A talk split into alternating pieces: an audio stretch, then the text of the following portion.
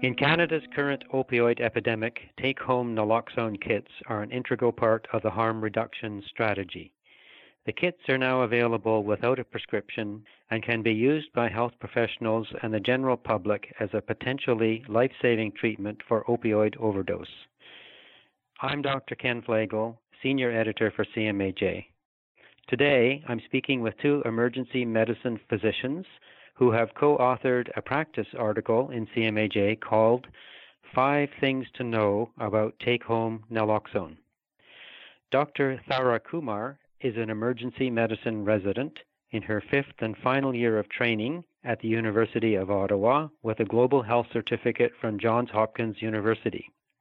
Dr. Hans Rosenberg is an emergency physician at the Ottawa Hospital and an assistant professor in the Faculty of Medicine at the University of Ottawa. They are joining me today to discuss take home naloxone kits. Hello, Dr. Kumar. Hi, Dr. Flegel. Thank you for having me. Hello, Dr. Rosenberg. Hello, and also thank you very much for having me and Thara here today.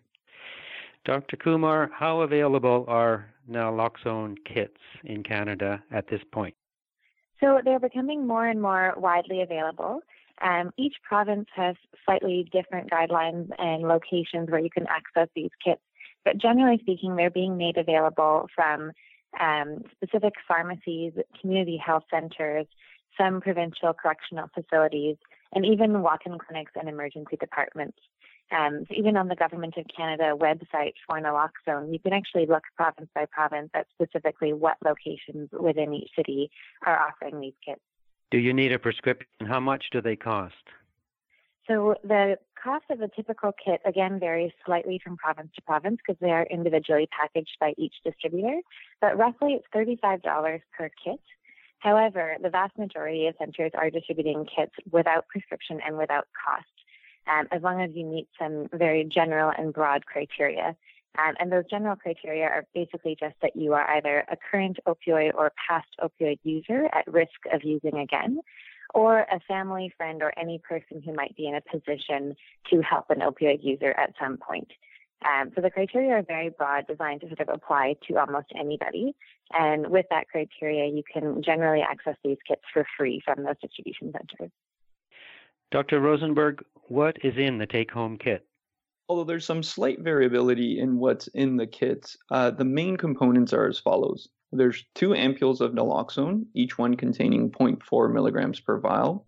There are two safety engineered syringes, two ampules opening devices, alcohol swabs, non latex gloves, a rescue breathing barrier, and instructions. Now, the instructions may vary from one area to the next, but in essence, they tend to include a way to try to rouse the patient, ensuring to call 911, and then the, the instructions on how to administer the naloxone and reassess your patient.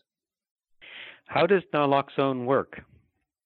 So naloxone is effectively a competitive opioid antagonist. So it works at mu, kappa, and delta receptors, and it actually displaces receptor-bound opioids, causing an immediate reversal of opioid effects. It has no morphine-like agonistic properties at the receptors, um, so it just reverses the effects of the opioid. The duration of action is about 20 to 90 minutes, uh, which is notably shorter than the duration of action of most opioids themselves. And it can be administered uh, through many different routes intravenous, intramuscular, subcuticular, intraosseous, and even through an endotracheal tube in a hospital setting. Uh, the onset of action is typically about three to five minutes through any one of those routes. The only route that naloxone does not work well through is oral intake, so it is very poor oral absorption.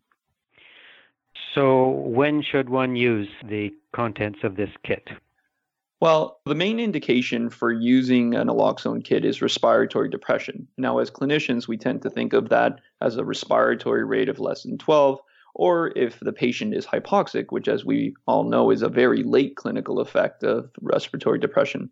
However, for the layperson that's using a take home naloxone kit, it'll probably be a combination of decreased level of consciousness to the point that they cannot wake up uh, the patient, in addition to respiratory depression.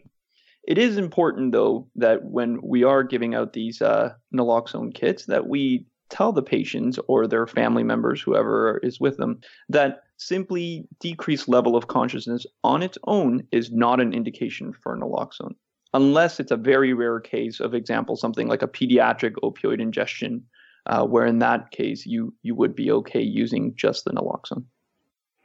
So, Dr. Rosenberg, if it were someone's mother giving it to her son, a layperson, I'm presuming that the intramuscular route is the easiest thing to do? Absolutely. So, in most of the instruction kits, they essentially uh, try to keep things as simple as possible. So, they tell you to drop the one mil of naloxone, so that's your 0.4 milligrams, and you inject it intramuscularly. You're either going to go deltoid, lateral thigh, or buttocks. Now, as you mentioned, if it's some a patient's mother, they may not be that handy with syringes. But in a bit of irony and I guess useful irony, um, a lot of the patients and the people who are going to be using uh, the take-home naloxone kits will actually be quite familiar with the use of syringes and needles. So this process tends to be relatively easy for them. Is there any preference to giving it in the upper versus the lower body, such as it, there is, say, with insulin? There doesn't appear to be from any of the literature that we've looked at. So, as long as it's a big muscle, that's really what the teaching is. Uh, with the needles, they should be able to get down to the muscle, whether it's the buttocks, the lateral thigh, or the uh, shoulder, and the absorption should be pretty much the same. Okay. And there's no difference by gender in, in the use of the drug, I presume? Uh, not that we know of at all. It should be equal, male, female, doesn't matter. What about body mass? Body mass may uh, come into play when we're really talking about the pediatric population. If you're, again, if it's a pediatric uh, ingestion, then at, at, that point you're sort of going with dosing that's 0.01 milligrams per kilogram. But once we get to adults, because the kids do have the the two doses, you can actually essentially go with your 0.4, and then if you need more, do the second dose. The one very good thing about naloxone is it has very, very few adverse side effects. So even if it is a very thin individual, you're still going to be at a safe um, at a safe medication dose if you're using the 0.4 milligrams. Is there any risk with recurrent use of developing allergy? That's a good question. As far as uh, I've looked at in, in any of the literature, and I could make sure with uh, Dr. Kumar, who's reviewed this extensively, I do not know of any uh, or commonly reported allergy with repeat use of the medication. Uh, that's correct. So, as far as I'm aware, there's no um, allergy associated with use or any reduction in the efficacy of the drug with repeated use over time. Uh, and I'll also just emphasize for the pediatric population that the risk of using a, too much naloxone or using a bigger dose of naloxone than needed is really minimal if there's too much naloxone on board, it just may not have uh, an effect beyond a certain point. But the only real danger of overdosing the naloxone is pushing a patient into withdrawal. So if a patient is is dependent on opioids, then you may induce a withdrawal syndrome by giving naloxone. And in the pediatric population, we generally don't have as many patients who are opioid dependent. It's usually an accidental overdose. So actually, in that population, we're often giving larger initial doses of naloxone than we give in the adult population because that risk of withdrawal is not there. Dr. Kumar, does naloxone always work in someone who's stopped breathing and clearly has an opioid overdose? Yeah, so that's a difficult question. In theory, naloxone is entirely effective at reversing opioid overdoses. So if you have an infinite supply of naloxone, it would be expected to be nearly 100% effective at reversing an opioid overdose. Um, so in a healthcare setting in particular, once you're getting to really big doses like 10 or 15 milligrams of naloxone with no clinical effect, at that point I would start considering that maybe the patient's clinical state is due to some other cause rather than due to an opioid overdose. In the setting of the doses we're talking about in the home naloxone kits, which is 2.4 milligram doses, um, I think the best you could say is that it's very likely to be effective um, and will likely create at least enough reversal of the overdose to restore respirations and buy enough time for an ambulance crew to arrive and to get the patient to definitive care. And I think that's really the main goal. It's not necessarily to completely reverse the overdose, but it's to restore respirations enough to keep that patient alive until they can get to definitive care. And I think that's where it's really important to emphasize that even if naloxone is given, EMS still should be called to the scene, and that basic life support principles are essential as an adjunct to giving naloxone. So, so to come back to that uh, poor mother, while she's busy fumbling with the syringe, she can be uh, calling for other family members, and when they come, to begin administering some sort of uh, respiratory assistance to the patient. Would you say? Exactly. Yeah. So what we really want to emphasize as these kits are being distributed and made more public, as part of that training, we want to emphasize that the first step should always be to call 911. So any person who's found in an overdose setting, a call to 911 to get uh, EMS en route is an essential first step even before the kit is opened. And that's also reinforced in the instruction kits included with the take-home naloxone. And once that's done, uh, then they can proceed with trying to administer the naloxone to the patient. But things like CPR in a patient without a pulse and giving respirations, if the provider is adequately trained to do that, uh, are definitely essential adjuncts to giving naloxone to try to tide that patient over until EMS arrival.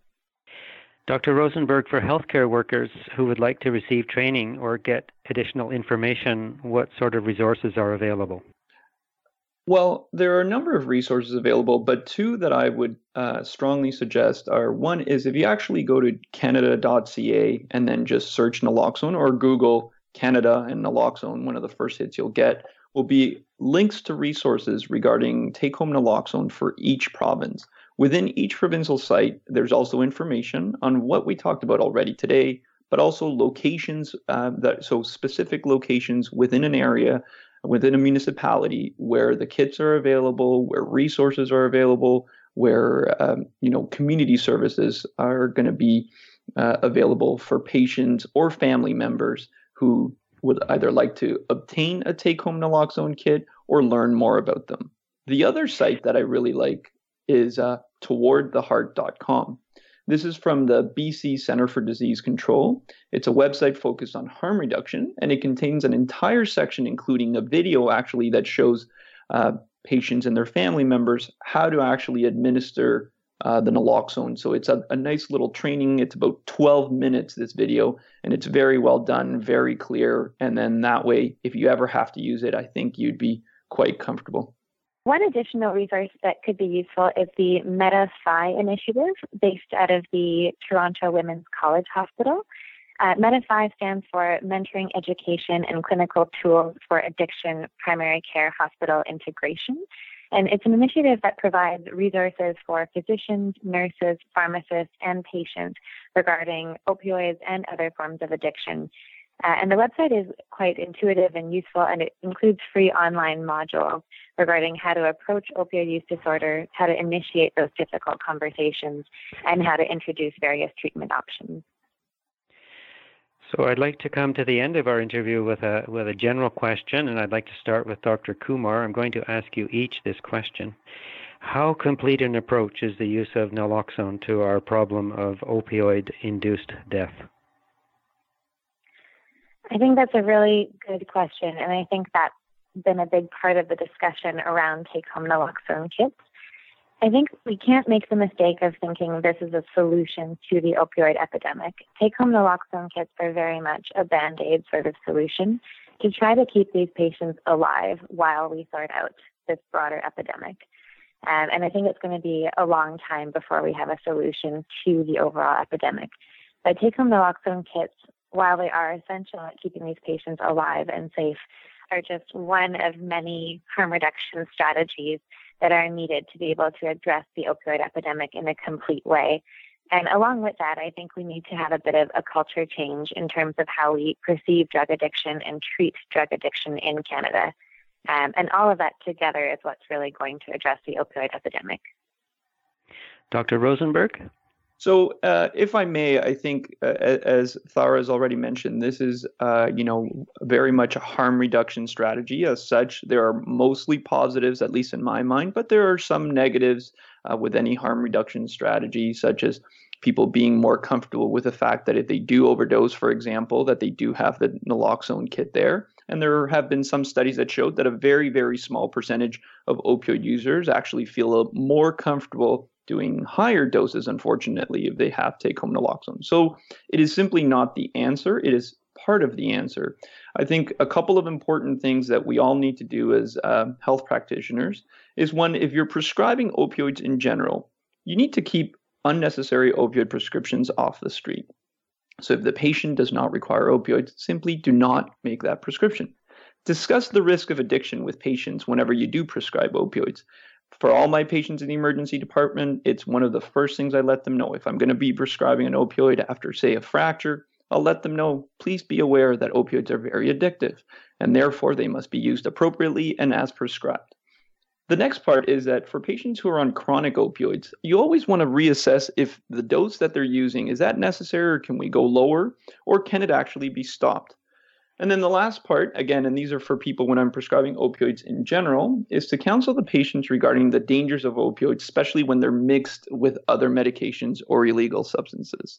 Now, a, second part to this is then that discussion that you might have with the, an actual opioid user. So, what are the things that I would suggest to my colleagues? I'd say make sure that you tell them to keep the dis- uh, prescription safely stored, away from children, away from teens. Don't mix drugs, don't take them with alcohol. Don't use opioids alone. If you are going to use them, have somebody with you, have somebody who knows how to use a take home naloxone kit. Also, as a practitioner, I think it's really important for me to know what resources are available in my community so that I can make a referral when it is appropriate.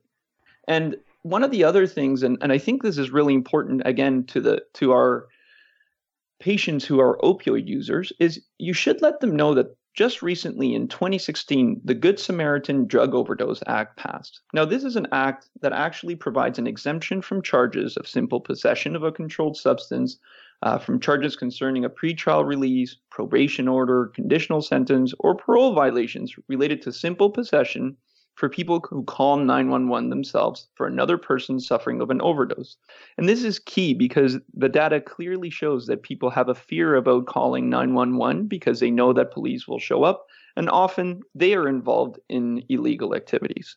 And then the last part, and I think Dr. Kumar already touched on this, but I, I, I think it's so important, is we have to be clear about our messaging to patients and to our colleagues that the addiction that is at the root of the crisis needs to be treated as any disease, like any other, without blame or judgment. We're here to help them and we're here to ideally stop the addiction and help them with that.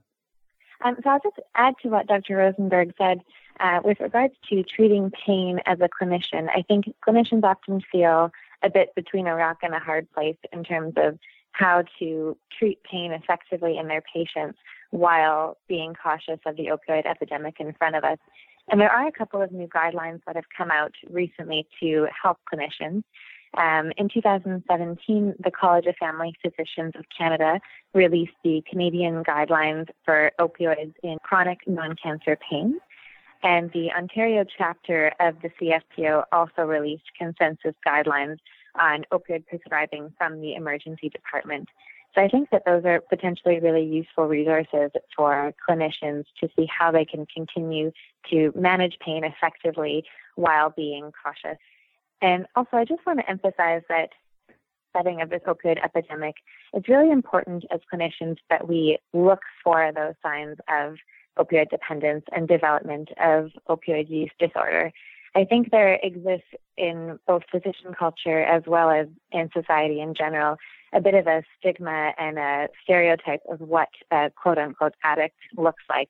And I think it's really important to be aware that those stigmas are not necessarily true, and we need to really break those down and understand that anyone is potentially susceptible to addiction and that opioid use disorder is a disease like any other um, that can happen in a wide variety of patients from different backgrounds. And it's really important we be vigilant about the signs of opioid use disorder and support our patients through treatment and identify those problems in our population.